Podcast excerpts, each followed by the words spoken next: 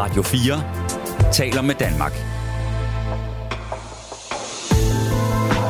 Velkommen til Fremkaldt. En af klodens ultimative fysiske udfordringer er at bestige Mount Everest uden brug af kunstig ilt. Det gjorde Rasmus Krav, og han var tæt på at dø, så tæt på at dø, som man overhovedet kan komme. Den historie er fortalt, men hans tanker om livet undervejs og i tiden efter mangler vi. Historien om, at turen til toppen var en flugt, en flugt fra ham selv, måske i et forsøg på at efterlade sig selv op på bjerget. Det er en fortælling mellem det filosofiske og det vanvittige. Rasmus Krav er gæst i Fremkaldt. Du lytter til Fremkaldt på Radio 4. Hvad er det ved dig og det her med at prøve grænser? Øhm, hvor, hvorfor er det så væsentligt for dig?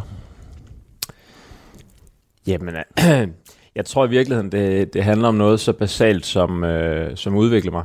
Øh, se nye sider af mig selv, se nye sider af verden, øh, få nye perspektiver og inputs. Øh, ja, altså i bund og grund bare altså flyt komfortzonen, og komfortzonen kan lyde så, øh, det kan lyde så ekstremt, ikke sådan, uh, nu skal vi ud og prøve grænser, og hvad, hvad kan min fysik, og jeg kunne mere, end jeg troede, og sådan noget. Men, men i virkeligheden, så, øh, så er det jo i virkeligheden bare gået et lille skridt over grænsen for der, hvor man har levet og oplevet sin virkelighed før. Og, og så flytter man sig stille og roligt, gør kassen større, ikke sin komfortzone. Og det, øh, altså, jeg vil sgu bare gerne øh, have mest muligt ud af livet. og, og, og, og blive, øh, altså, ja, øh, og nysgerrig. Ja. Altså, nysgerrig sind, nysgerrig på mig selv og alt andet, og øh, alle mulige andre mennesker. Og det der med at forstå sig selv bedre, det gør også, at man forstår andre mennesker bedre. Altså. Men, men hvad, hvad, hvad, hvad lærer man af at kravle op ad et bjerg, han ja. sagt? Altså, det kan vi jo... Øh, nu har jeg lavet et par dokumentarfilm, skrevet en bog, og går egentlig også og leger med, med tanken om at skrive en bog mere, ikke? Du ved, så, så hvordan skal jeg kode det helt ned? Hvad lærer man om sig selv? Jeg tror, jeg vil sige det sådan, at øh, det kan godt være, at folk kigger på det som sådan et, et nå, første dansker, første eneste dansker til at nå toppen i det der bjerg, der hedder Everest uden kunstig ilt. Hmm. Jeg vil sige det sådan, at det den her rejse for mig handlede om, det handlede nok om at finde mig selv. Mm. Var du blevet væk, eller?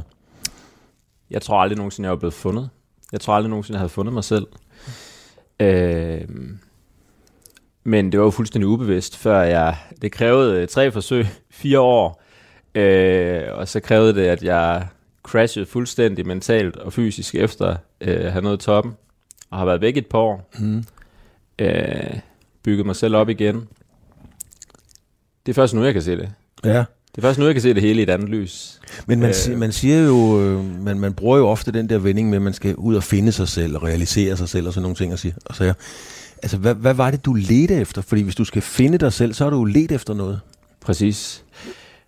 Men jeg tror også nogle gange, øh, vi kan bare tage det helt klassiske eventyr. man, øh, man kaster afsted, sig afsted på en eller anden rejse mod et eller andet, og man er drevet af noget, motiveret af noget. Og den der motivation kan jo godt ændre sig undervejs. Ofte så møder man alt muligt, man ikke vidste på forhånd. Man kaster sig ind i det uvisse. Øhm, og der skal man jo ikke bare kæmpe mod det ydre, men man skal i virkeligheden kæmpe rigtig meget mod det indre, mm. altså i sig selv.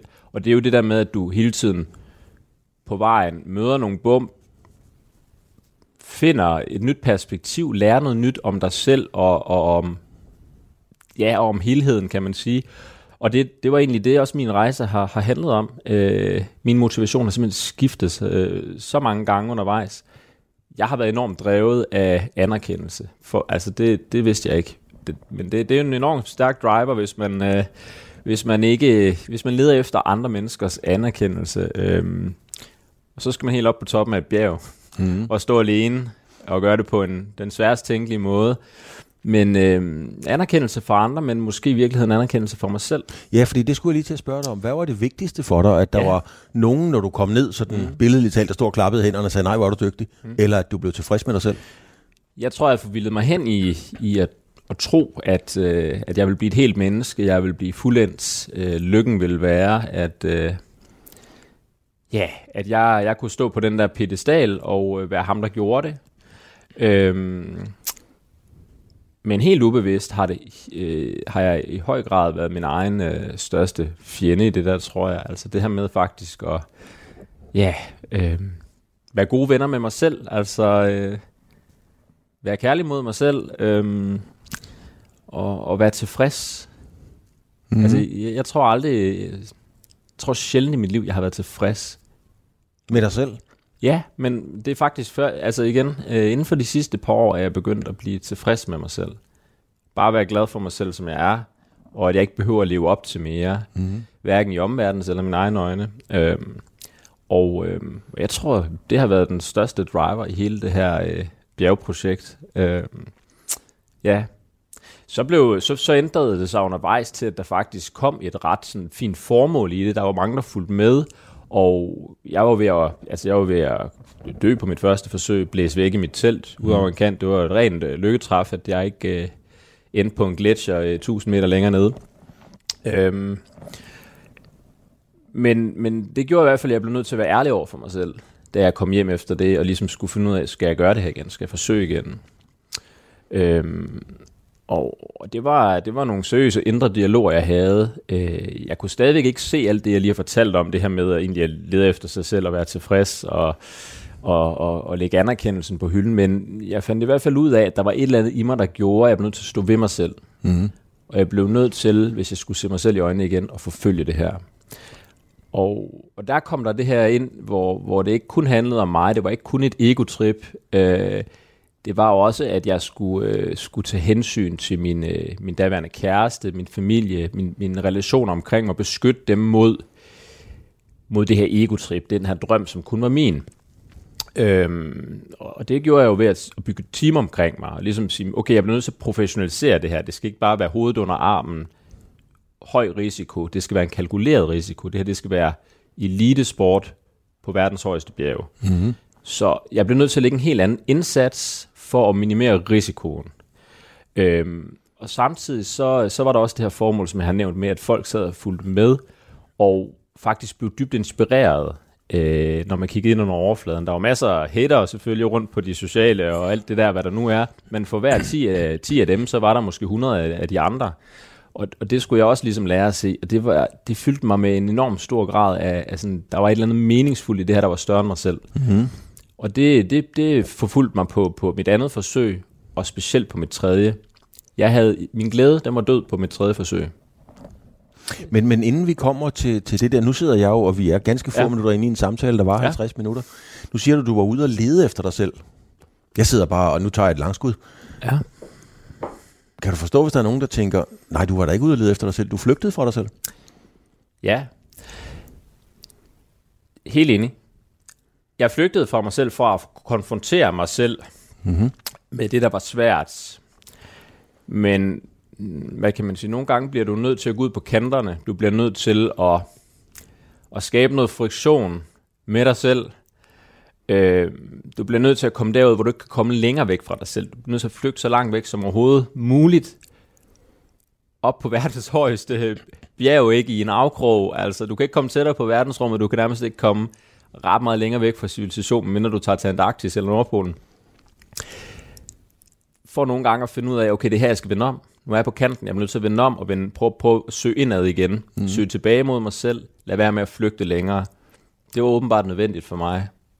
Men i hele den her pulje kommer der jo også et, hvad kan man sige, et ydre pres på. Det er jo et pres, man selv putter på sig selv ved at sætte sig det her mål, men når man begynder at være offentlig på det, og øh, begynde at ligesom gøre det til et projekt, som handler om meget andet end en selv. Øh, nu sagde jeg lige før, at, at meningen, eller hvad hedder det, glæden var død på mit tredje forsøg, men meningen, den har aldrig været større.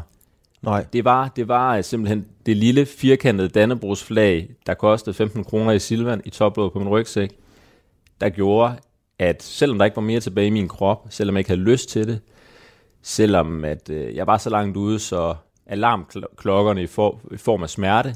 Det havde slået fra, så langt var jeg ude. Alligevel blev jeg ved mm-hmm. øh, for at nå den top og komme ned igen. Meningen har aldrig været større, formålet har aldrig været større.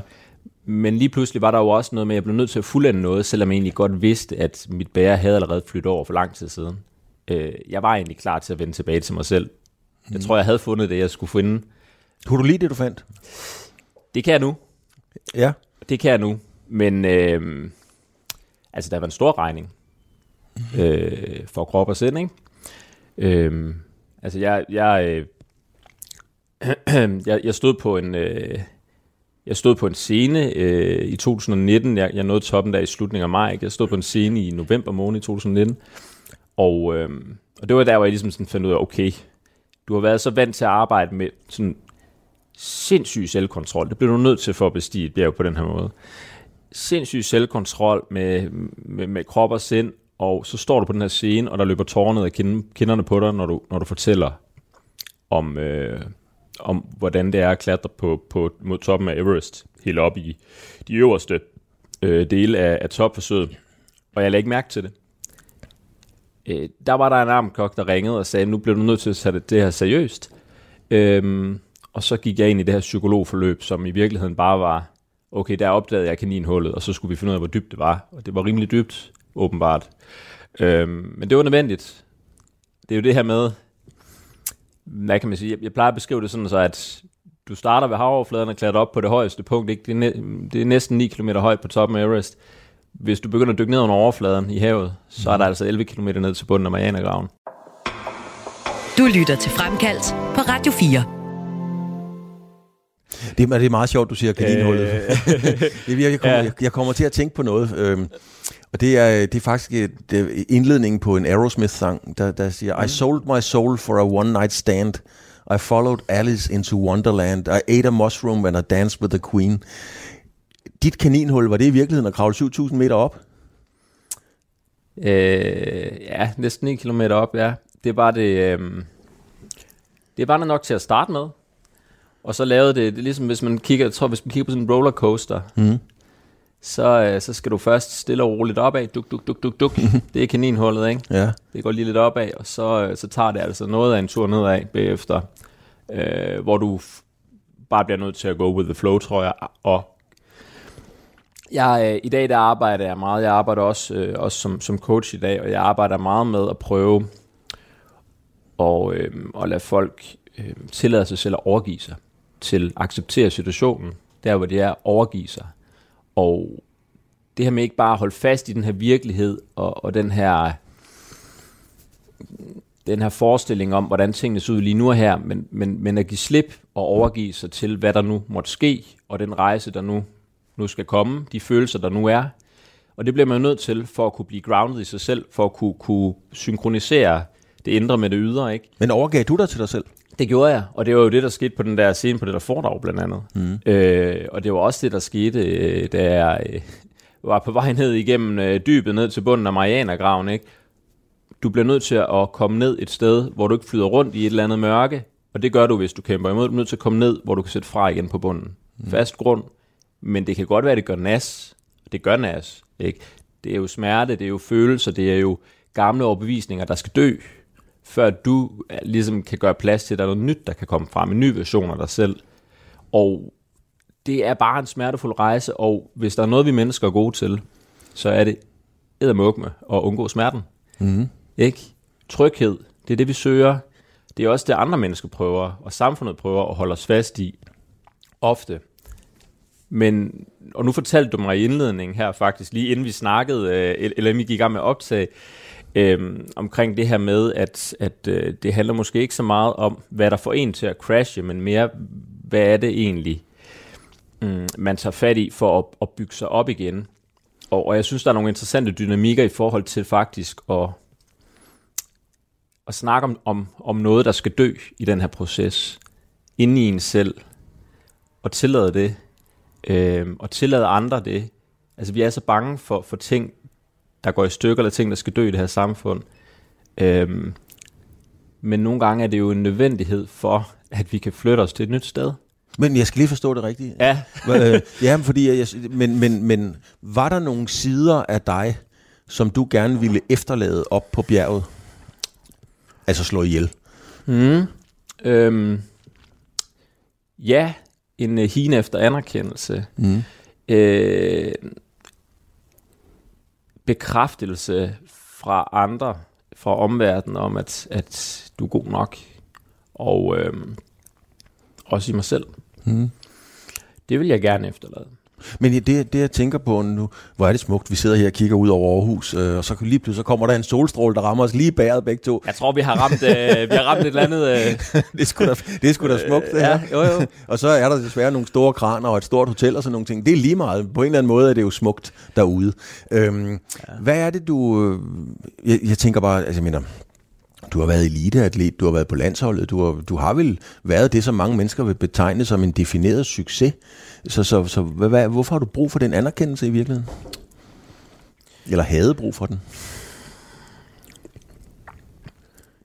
Jeg har brug for at, at nå ind til det sted, hvor, hvor øh, min egen definition på succes, den, øh, den hersker. Øh, og måske også et opgør med, hvad min forestilling om succes, mm. øh, den, den, øh, den var. Og den er jo så en helt anden i dag. Jeg plejer egentlig at, at bruge, øh, bruge sådan et, et 360 graders blik, en, en rigtig fin cirkel på et menneske, ikke? og så sige, men okay, øh, hvis man kigger på rigtig mange, de fleste mennesker i dag, så det her med, med omverdens definition på succes, alle, den indgroede definition på succes, det er jo en lille pizza slice af det her. Det er vores arbejde, vores karriere, ikke det? Som sportsuder, jamen så er det, hvor langt kommer vi op på ranglisten, øh, hvilke medaljer vinder vi, und so weiter. Øhm, lad os nu prøve at kigge 360 grader. Så lad os prøve at sige, hvordan kan vi gøre den her cirkel bedst muligt hele vejen rundt. Familie, øhm, ja, øh, alt muligt, ikke? Altså øh, økonomi, eller hvad der nu betyder noget for en. Øhm, også hvordan, øh, hvordan øh, er man over for andre mennesker, ikke? Socialt, altså. I stedet for kun at se det på den her overfladiske øh, del. Der vil jeg sige, at min definition på succes, den var jo kun en lille pizza slice. Og øh, i dag, der er den jo øh, blevet hele cirklen. Mm-hmm. Men når, når, du så går, øh, når du så går en tur ned på gågaden øh, i Aarhus eller et andet sted, mm. og nu trækker jeg et, øh, virkelig et, øh, en stereotyp op, og det er ikke for at være sarkastisk over for nogen, men kan du godt have noget til overs? Kan du godt respektere mennesker, hvis højdepunkt i tilværelsen var, da de kom til at købe to plastikposer nede, nede i Føtex? Det er jo netop det, jeg kan i dag. Mm. Det havde jeg svært ved engang. Det, det, det fede ved det her øh, er jo, at det er jo menneskeligt universelt, og det er jo alt sammen med udgangspunkt i der, hvor vi hver enkelt af os står. Altså, og, og, og det er jo også en anerkendelse, en, en, en vidshed om, at, at alle de har deres egen levede og oplevet virkelighed. Ikke? Og det er jo kun der, ud fra det udgangspunkt, vi kan se det, der er, man kan sige, sandt for os hver især. Ikke? Øhm, så for nogen, der er øh, toppen af, af deres Everest, det, det er jo måske at, at få råd til den der rejse til, til Maldiverne, eller øh, det kan være, at det for andre er at løbe det der maratonløb, de har drømt om, ikke? Øhm, være den bedst mulige udgave af sig selv som far eller mor. Det kan endda være, at man har noget i, i bagagen, som gør det måske endda svært, ikke? Øh, den, den der del. Mm-hmm. Øhm, så, så igen, det er jo der, hvor udviklingen finder sted. Den ejer vi hver især individuelt.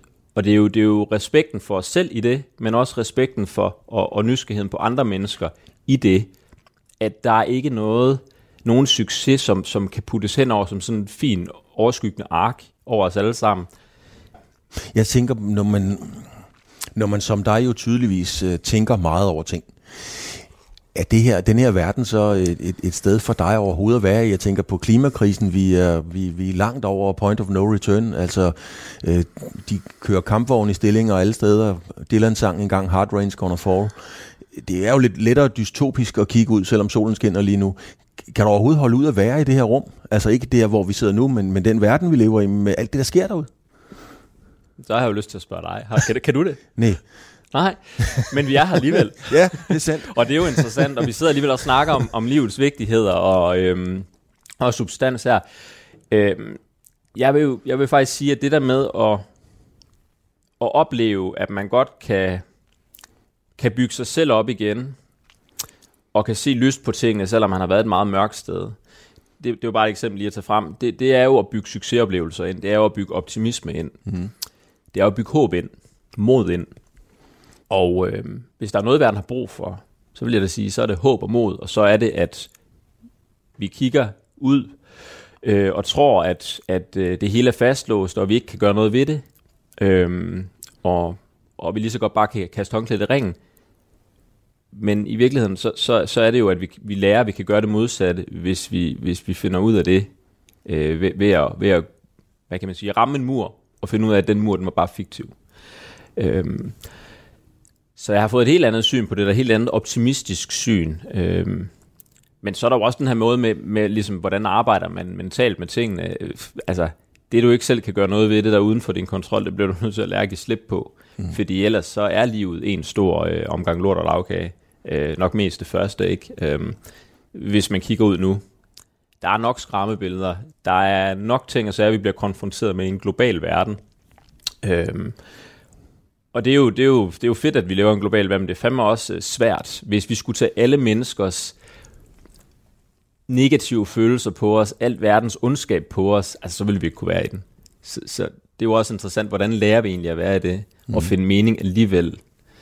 Øh, der tror jeg på, at vi bliver nødt til at kigge mere ind af, og, og faktisk forholde os lidt mere til det, vi kan gøre noget ved, og der, hvor vi står, i stedet for hele tiden at kigge ud og tænke, åh, oh, I give up. Nu, øh, nu er jeg pisse ligeglad. Du lytter til Radio 4.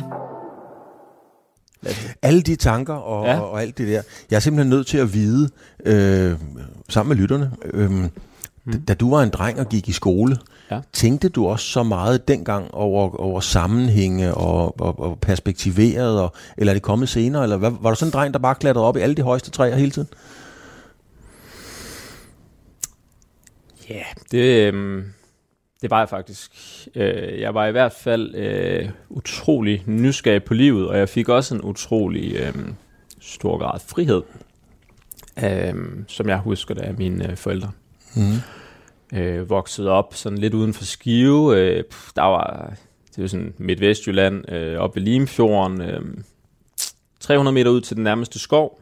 Øh, Ja, der var, øh, altså, der var noget kommunal øh, natur i, i baghaven, som bare hang sammen med baghaven. Der var ingen hække til naboerne. Altså, vi havde et lille community af, af, af børn, som var både øh, like-minded, men også i samme alder og sådan noget. Altså, så, så, så jeg kan bare huske, at vi lavede bål i, i haven og snittede pinde og byggede huler og øh, jeg har sgu hævet min lillebror op mange gange nede af, af bækken, øh, nede bagerst, og mine forældre har været dybt bekymrede, ikke? og på et tidspunkt gik der også i en eller anden hule, vi havde bygget noget træ, og der var også nogen, der troede, der var nogle børn inde i den, og sådan noget. Altså, så der var alle mulige ting og sager, som man i dag ville tænke, åh, men det var sgu sådan, det foregik, og hold op, hvor har jeg, altså, jeg har fandme mange ar på min krop øh, fra den gang, men jeg husker det også bare som sådan en, Altså ar sådan helt fysisk rifter, ja, eller, eller ar ja, på sjælen. Ja, ja. Fordi det lyder ikke som om, det var en, en opvækst, der gav ar på sjælen. Det lyder rigtig Nej, dejligt. Præcis, det lyder nemlig rigtig dejligt. Ja. Altså, og der var jo ikke, altså, nu ved jeg godt, vi snakker meget om det for tiden, men, men, men der var jo ikke noget digitalt univers på den måde. Øhm, øh, oh, jeg spillede noget Nintendo, ikke? Det var også dengang, det kom frem. Og sådan, men ellers, det var fandme bare at være udenfor og prøve så mange ting og at slå hovedet mod en mur finde ud af, at man skulle noget andet, man skulle gøre det på en anden måde. Øhm, ja, og det har virkelig lært mig meget. Mm. Og det er også den tilgang til livet, jeg efterfølgende har, ja, gjort, at jeg har lært ting nok på den hårde måde også, men jeg har også haft modet til at kaste mig ud i at få en stejl læringskurve på, på nu bjergbestigning, som så blev min øh, métier, kan man sige, men ja, øhm, men jeg har jo også, altså, jeg sidder her jo stadigvæk. Ja, ja. Og, og det er jo det, jeg, jeg, altså, det, det er jo meget interessant, når, man, når, man, når, man, når jeg hører andre mennesker sige sådan, ah, oh, det er farligt, og det ene og det andet og tredje, men prøv, du skulle bare vide, altså, jeg, jeg har kun lige givet dig en promille af, hvad det er, jeg egentlig har gjort i mit liv. Det er jo gået fint, men det er jo det der med, at du faktisk opbygger et beredskab og redskaber, og du opbygger en tro på dig selv. Du, du, øh, du, du lærer ligesom at håndtere dig selv på godt og ondt i sådan nogle situationer. Nu kan det godt være, at vi starter med træet i, i haven som, som lille dreng, eller, mm. eller bækken, du falder i, og skal redde dig selv op af. Men det, er, det er jo et mindset, hvis du bare forstørrer det, og tager det med videre i livet, som du, du ender med at kunne bruge ud på de store bjerge, eller i livet generelt, vil jeg sige. Når, når du, øh, du begyndte at løbe terrænløb, eller orienteringsløb, ja. var, var det sådan et udtryk for, at du øh, også søgte jeg gik til optagelsesprøve på teaterskolen i øvrigt i en terrænløbers ensomhed. Det var skrevet ja. af Alan Silito. jeg, kom ja. så, jeg kom så igen. En terrænløbers ensomhed. Ja, det hedder den. En ja. terrænløbers ensomhed.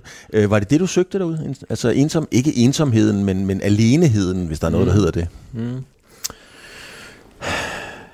Jeg tror, øhm, ja, det kan godt være et godt spørgsmål. Øhm, men jeg tror, øh, tror egentlig, jeg vil sige her, at det, jeg har fundet ud af, er, har været sådan en fælles parameter øh, i alt, hvad jeg har gjort. Det har faktisk været naturen. Jeg har altid vendt tilbage til naturen mm. som omdrejningspunkt.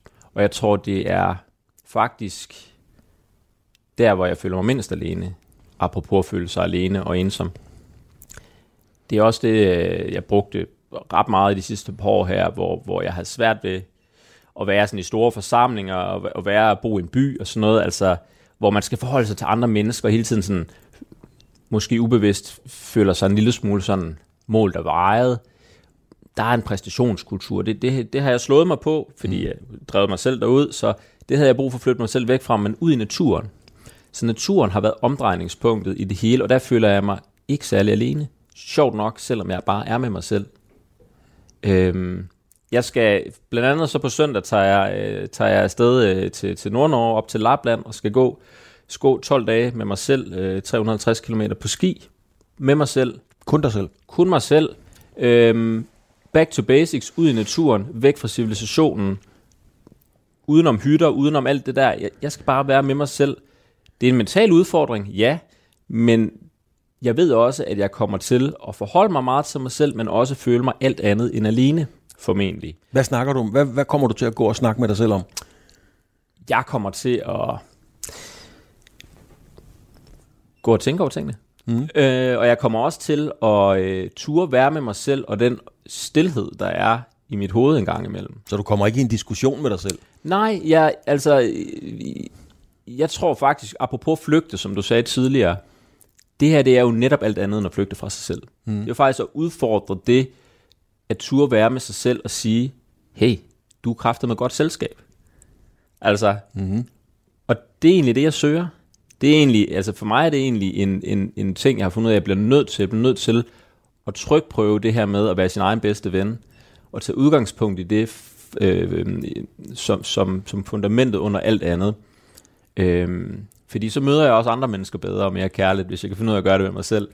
Øh, og jeg føler mig simpelthen ikke særlig alene i naturen, og, og, og det, det er altså noget, jeg tænker også altså til, til lytterne, jeg lige vil, vil sige. Det kan godt være, at, at, at det er meget... Hmm, ja, at det kan virke en lille smule sådan, uh, at naturen er farlig, men det er jo fandme, fordi vi har flyttet os så langt væk fra den. Lad os nu bare prøve at turde gå over den der dørtaskel og gå derud. Fordi det kan godt være, at man skal forholde sig til sig selv, men det er fandme også der, man kan, kan mærke sig selv.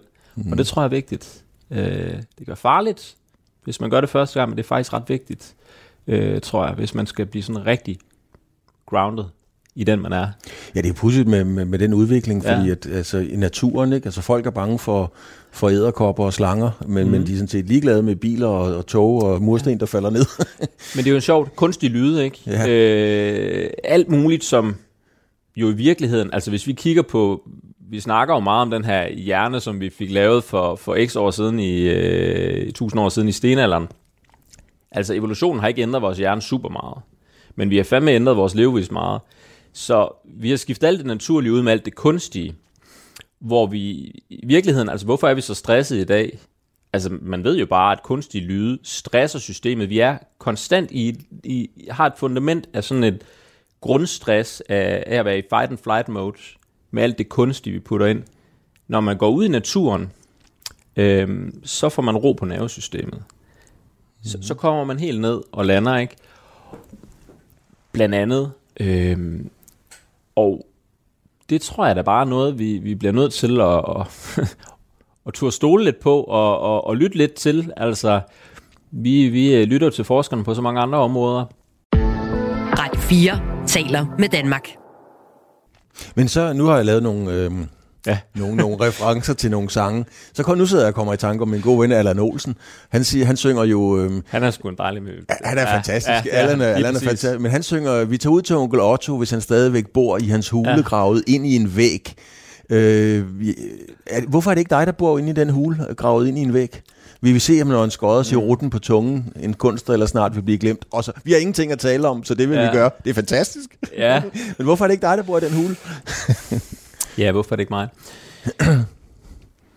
mm. vi kan lige tage et eksempel her. Mm.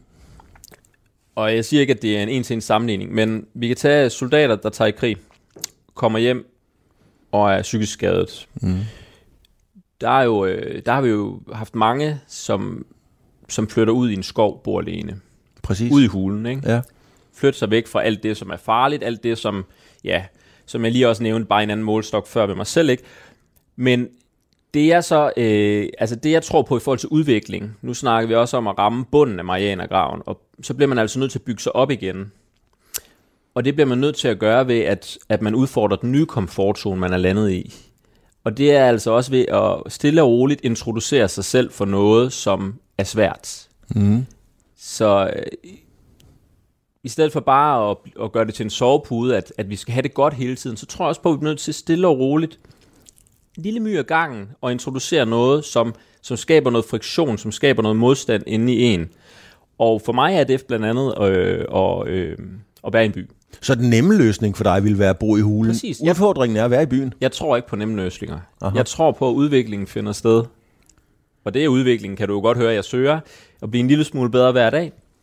Øh, det er simpelthen ved at, øh, at hele tiden lede efter og være nysgerrig på øh, ting, som udfordrer mig en lille smule. Være nysgerrig på den modstand, der er inde i mig, øh, og sige, okay, nu prøver jeg det. Og så kan det godt være, at jeg, nogle, steder, nogle steder, der skal jeg bare sige, det behøver jeg måske ikke. Men andre steder, der, der tror jeg på, at hvis jeg skal være et socialt væsen og være velfungerende, og også hvis jeg skal leve mit formål om at kunne give noget til andre mennesker, det er jo egentlig det, jeg lever og ånder for øh, i dag. Altså det er sgu mit, øh, det er sgu mit, øh, mit hjerteblod, og det er også det, jeg lever af professionelt. Øh, inspirere og motivere andre mennesker, hjælpe dem med at flytte sig, så bliver jeg nødt til os at øh, gå for os selv. Mm. Og der skal jeg ikke bare tage den nemme løsning. Fordi de nemme løsninger, det, det, det rykker vi os ikke af. Og det rykker samfundet sig heller ikke af, apropos, for det starter jo med os hver især. Nu snakker du sådan om klimakriser. Mm-hmm. Øh, vi bliver nødt til at ture og gå lidt forrest for os selv, før vi også kan gå forrest for andre. Altså, det, det udspringer fra dig, det udspringer fra mig, ikke? Jo, jo, men altså, det er jo konfrontationer, der bringer os videre i tilværelsen. Fuldstændig. Altså, det må man jo bare sige. Ja. Men, men, men når, du- når du fortæller og så videre, så, så er der jo klart, og det er egentlig ikke engang noget, noget skældsord eller negativt at forstå. Altså, der er jo, der er jo en, en klar egoisme over dig på et eller andet niveau i forhold til at, at kravle op ad et bjerg alene og gå alene. Mm. Og nu skal du ud og fungere og hjælpe og guide og coache andre mennesker, som er meget socialt. Mm. Hvordan får du det til at harmonere? Men jeg er jo også meget social. Ja. Noget af det, den her rejse har lært mig, nu har jeg jo kaldt min, min bog for Egotrip, altså det er jo i virkeligheden en, øh, en omgang selvevne i. Mm. Øh, men også, der er også noget, noget, der er jo altid noget sandhed øh, i tingene, tror jeg på. Det startede jo som et egotrip, men blev alt andet. Og det er i virkeligheden også sådan, min egen rejse er. Men jeg, øh, jeg bliver nødt til at tage udgangspunkt i mig selv. Start med mig selv. Tag iltmasken på først, ikke? Øh, med sig selv, før man kan give sine børn eller andre den på i flyet. Fordi ellers så, øh, så er det jo bare et spørgsmål om tid, før du selv crasher. Så jeg leder meget efter at skabe bæredygtighed i mit eget liv, før jeg kan hjælpe andre med at skabe det. Og øh, jeg bliver også nødt til at være noget for mig selv, før jeg kan være noget for nogen. Men jeg ved godt, at jeg bliver nødt til at have nogen. Og jeg ved godt, at jeg er et socialt væsen, og jeg kan mærke ind i mig selv, efter jeg har lært at mærke igen. Det var jo også noget, jeg havde skåret væk. Følelser, de var også skåret væk på det bjerg der. Dem har jeg jo så blevet genforenet med. Hvordan, hvordan skal, øh, det skal jeg forstå, følelserne var skåret Ja. væk. Øhm, jeg færdiggør lige det her, så kan jeg lige vende tilbage igen, tænker jeg. Øhm, men, men det er jo super vigtigt, synes jeg, at man, man, man i hvert fald tager udgangspunkt i sig selv. Det er jo nok øh, opsummeringen på det. Men det betyder ikke, at man er asocial. Det betyder ikke, at man er en rendyrket egoist. Og Jeg synes også, at vi bliver nødt til at få et andet, forholde os anderledes til ordet egoisme.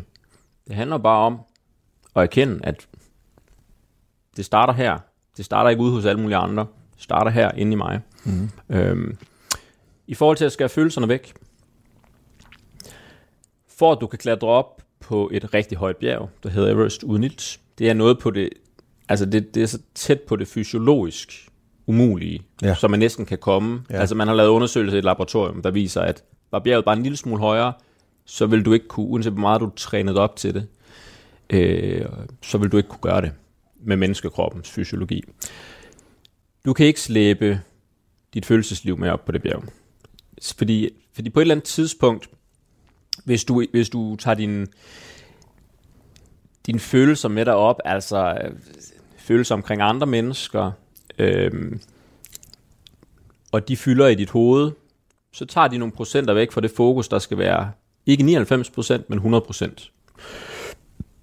Og øh, du bliver nødt til at skære dine egne følelser væk i forhold til, øh, det er jo også noget at gøre med, med altså smerte, noget helt, helt konkret for smerte. Det bliver du nødt til at skære væk, øh, fordi, fordi du er så langt ude, at at alt i dig skriger og råber i dit krop, i dit hoved, på at du skal vende op. Øh, på at, at du er et sted, hvor menneskekroppen ikke er beregnet til at være. Øh, så du bliver faktisk i virkeligheden nødt til at gøre, øh, gøre noget af det, som jeg også i dag jo, det strider lidt på mig, når jeg siger det, fordi det, det synes jeg absolut ikke, man skal gøre. Det er jo også det, der har drevet mig ud over kanten, blandt andet. Gøre sig selv til en maskine. Og en maskine har ikke nogen følelser. Nej. Men det gør altså, at du bare kan, ja, du bare kan, kan køre på automatpilot, hvis du er veltrænet nok, velforberedt nok. Og det var jeg. Øhm, og så går du bare ud og løser opgaven. Mm. Men hvis du tænk, hele tiden tænker over, hvad nu hvis, og er det er også synd for mig, eller det er synd for ham, eller hvad nu med, med min, øh, min kæreste derhjemme, hvad må hun tænker, og øhm, så begynder det simpelthen at, øh, at skabe øh, mental støj ind i hovedet på dig, og det dur ikke. Men er du så forvandlet til selvvalgt? Øh, Jeg kan sagtens forstå det, du siger i forhold mm. til... Men bliver man så bare sådan en kunstig intelligens i en krop? Ja, det, det kan man godt sige. Øhm, jeg vil næsten ikke sige kunstig intelligens. Øh, jeg vil jo egentlig bare sige, øh, du gør bare det, du har kodet din krop til. Mm. Din krop er dit sind til. Øhm, I virkeligheden. Og så, øh, og så øh, når, du, når du igen fjerner trykket, præstationstrykket, og siger, nu, nu er det nok, så, øh, så er der jo masser af ting, der har ophobet sig. Og så er det klart, så kommer alle følelserne. Det ser man jo også, når, øh, når der bliver cyklet ind over målstregen på et, øh, et, et, et Tour de France, og man har givet alt, ikke? At så kommer følelserne på et tidspunkt i det emotionelle interview, eller, Ja. altså det sker jo efter de store kampe, hvor man har givet alt i øjeblikket. Det er det samme på et bjerg. Så det Tror, er, tror du, tror du Ja. også, at, øh, at, at, at, at øh, Vingegaard eller Pogacar, eller hvad de hedder, når de skal op ad Alpe d'Huez for eksempel, mm. tror du også, de efterlader følelserne, ligesom du gjorde? 100 procent. Ja. 100% det er en nødvendighed, det er ikke kun på Mount Everest, men Everest er det jo sat på spidsen på den måde, at du kan ikke stoppe med at træde i dine pedaler på vejen mod toppen, og sige, i dag var ikke lige dagen. Du kan ikke fjerne trykket, fordi øh, det betyder, at du dør. Du bliver nødt til selv at gå ned igen. Og når du er oppe øh, tæt på toppen, jamen, så er du i en zone, altså i, dødszonen, ikke, over 8.000 meter, så er du i en zone, hvor din krop den slukker som stikkontakt inden for ganske få timer, øh, nogle gange minutter, hvis at, øh, hvis at du simpelthen øh, ikke flytter den fra det, fra stedet, eller hvis du ikke driver den fremad med, som en maskine, mm. øh, for at holde gang i den. Men, men er det det, der piger dig? Nu, nu, og, og nu, jeg var engang med til eksamen ho- hos en læge. Jeg får nogle mærkelige tanker, men, men hun var faktisk til eksamen i autoerotisk sex, hvor man lukker for tilførelsen af ild til hjernen, lige når det er aller sjovest. Og det er slet ikke det, jeg vil have dig til at fortælle, om det er noget, du dyrker. Men det er ligesom det, er ligesom det der med, at Ja. det er pigerne, at man er helt ude på grænsen. Det, det er rigtig sjovt, men det er også livsfarligt. Er det den kombination, der også tiltaler dig? At piger det der at være helt ude på grænsen? Måske overlever jeg, måske overlever jeg ikke. Når man snakker om at blive piret, så, så, øhm, så får jeg den her øhm, fornemmelse af, at der bliver skubbet en masse, hvad kan man sige, neurokemi op, i, op på øverste etage, ikke? Mm. Som, som giver dig et rush eller et eller andet. Øhm, jeg vil sige, øjeblikket øh, i kampens hede derude, øh, der piger det mig ikke særlig meget. Nej. Øh, men... Øh, så det er ikke sådan en russisk roulette, du spiller? Nej, nej, det er ikke, jeg leder ikke, altså jeg, apropos alt øh, neurokemien, altså jeg tror, vi lever i, i noget af et større dopamintrip i vores dagligdag her, med mobiler og med alt muligt andet. Vi er jo totalt afhængige af dopamin hele tiden, og alt muligt andet gejl øh, på daglig basis. Øh, derude er der helt sikkert også en masse ting og sager på spil. Øhm, men det er ikke sådan et eller andet rush, der piger mig. Det, det er i virkeligheden, det er ikke bjergtoppen, der piger mig, det er ikke, det er ikke rushet, der piger mig, men det er, det er det, den gør ved mig som menneske efterfølgende. Altså det er, det er det perspektiv, jeg får. Det er den, jeg bliver, den version, jeg bliver af mig selv, mm-hmm. i forhold til, hvor jeg var før. Og det kan måske sige et eller andet om ekstremsport som helhed. Hvorfor er det, vi skal søge ekstremerne? Hvorfor er det, at man skal lave det Ironman? Mangler vi spænding i vores hverdag, i vores liv? Altså, jeg tror, jeg tror på, at vi lever i toppen af, af Maslows behovspyramide simpelthen. Øh, vi skal ikke længere kæmpe for fundamentet, øh, for, for at overleve øh, for dagen og vejen. Så hvor fanden er meningen i tilværelsen henne? Øh, jo, okay, men den, skal jo, den, den må vi jo så finde i fællesskaberne, i, i formålet, i et eller andet. Men, men jeg tror, der er et eller andet, jeg tror, der er et eller andet, vi mangler, simpelthen, siden at det er blevet så vigtigt for os at gå ud og, og gøre de der ting, øhm, siden vi ikke kan få det i hverdagen. Mm. Øhm, siden vi ikke kan finde fuld, fuld, føle fuld, fuldendelsen af os selv i hverdagen, simpelthen at blive, blive, føle, vi er et helt menneske. Øh, det, det er der i hvert fald nogen, der ikke kan. Ikke? Mm-hmm. Øh, ret mange, der ikke kan. Øhm, så jeg tror, det faktisk er en måde, et redskab til at gå ud på kanten, lige lidt ud over komfortzonen, komme tilbage igen, se os selv og livet øh, i et andet perspektiv, blive en lille smule bedre. Øhm, Problemet er jo så bare, når det ender med at blive et, et ego-trip, og det ender med at blive anerkendelse, og alt det andet der frem for, øh, at, at vi egentlig øh, bliver en bedre udgave af os selv som hele mennesker, og, og, og bruger det ind i, i sådan, hvad kan man sige, bæredygtigheden, ikke? den menneskelige bæredygtigheds øh, tankegang. Mm-hmm. En del af programmet, ja. det er, at jeg tager et billede af min gæst. Okay. Og det er ikke et billede, der bliver lagt ud på øh, nogle sociale medier. Så det er sådan set kun os to, der ser det. Du sidder her, øh, udsigt, og der er modlys. Og det er egentlig ikke så meget, hvordan du, mm. du ser ud, fordi det kan jeg egentlig godt, øh, det kan jeg egentlig godt lige øh, beskrive. Du sidder i... Øh, skal jeg lige ned til. Der sidder du. Du sidder i dit øh, i en mørk trøje, eller blå, er den blå øh, øh, trøje, cardigan. Du har dit skæg, du står knivskarpt. Ikke en fedtprocent på ret meget over 10,5 i hvert fald, øh, uden at være tynd. Øh, øh, du, du virker som om, at du er i rigtig, rigtig god form, og det formoder jeg også, du er, når du skal ud og gå den tur, du fortæller om her. Men du har også flere gange fortalt, at du har været nede og bide, kan man sige. Hmm. Hvordan har den mand, vi ser på billedet her, hvordan har den mand det egentlig i dag? Han har det, han har det godt, men han er også, øh, han er også på en rejse. Mm. Stadigvæk? Jeg tror på, at vi alle sammen er på en rejse. Jeg tror ikke på, at der er nogen facitter her. Det er sgu det livet, det handler om. Mm. Det er en kontinuerlig rejse, det er en proces. Ja. ja. Øhm, men er det en rejse med en returbillet? Eller skal du bare blive ved med at rejse? Om det er ikke, det er ikke sådan en ko, der skal malkes, til der ikke er en dråbe tilbage på den måde. Det er en, øh, en ko, der også skal have lov til at producere mælk undervejs. Øh, ja, altså, så, jeg på en rejse i, og ja, øh, forfølge den retning. Jeg, jeg tror på den, der føles rigtig. Øh, det, det formål, jeg, jeg ligesom kan mærke, øh, med at gerne vil gøre en forskel, gerne vil, vil bidrage til, at den her verden, den, øh, den forhåbentlig bliver efterladt en lille smule bedre, mm-hmm. når jeg tager herfra med det, jeg nu kan gøre, end da jeg kom til den. Øhm, den bliver ikke bedre af, du tager herfra, kan jeg så lige sige. Nej, det håber jeg da ikke, men, øh, men til gengæld, hvis jeg kan levere nogle skuldre, der er nogle andre, der kan stå på øh, efterfølgende, så tror jeg da på, at det er, at det, er det. Altså det, det er egentlig det, jeg tror på. Jeg føler mig jo egentlig bare som en, øh, en lille dråbe, en lille brik på en øh, lang tidslinje. Øh, altså, der kommer nogen efter mig også. Det, altså, jeg synes, der er noget smukt i det. Øh, det er et perspektiv, jeg aldrig, jeg aldrig nogensinde ville kunne se for fem år siden fuck man, jeg er bare the one and only on this planet, ikke? Uh, my time is the only time, og, og den er jeg da fuldstændig givet op på. Så jeg, jeg tror også, apropos bjergene, og det at, at bevæge sig ud i noget, der er større end en selv, det giver en ydmyghed, det giver et perspektiv, som jeg tror, uh, ikke kun jeg, men, men vi alle sammen faktisk kan lære noget af. Mm. At vi i virkeligheden bare er små og ubetydelige. Øhm, kender du den film, der hedder Catch Me If You Can? Mm.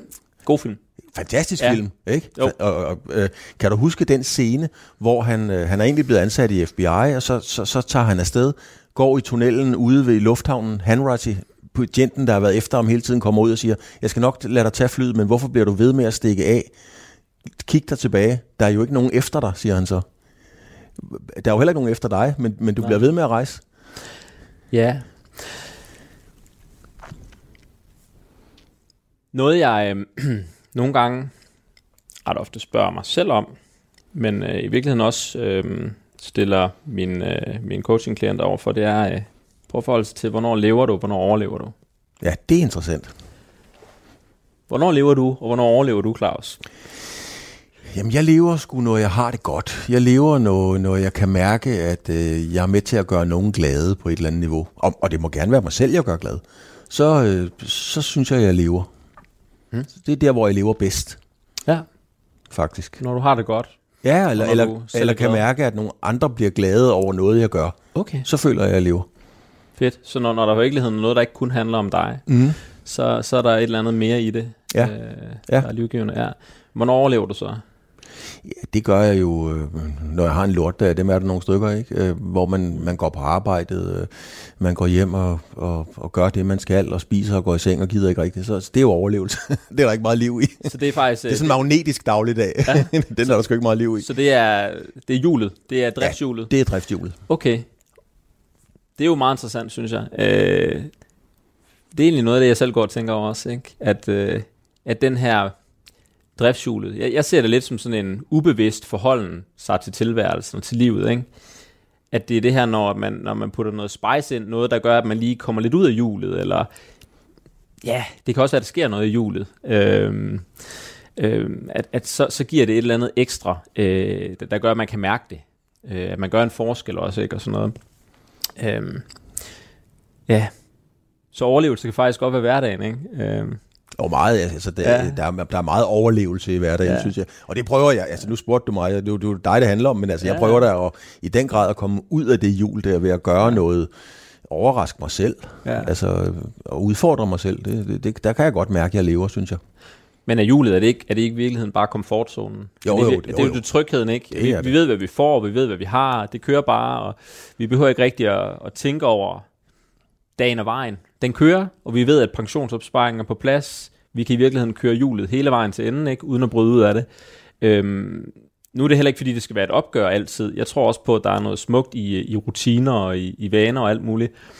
Men, men det, jeg synes bare, det er super vigtigt, at man forholder sig til det her med, hvornår man lever, hvornår man overlever, og lige prøver sådan, ikke bare rationalisere det, men faktisk mærker efter.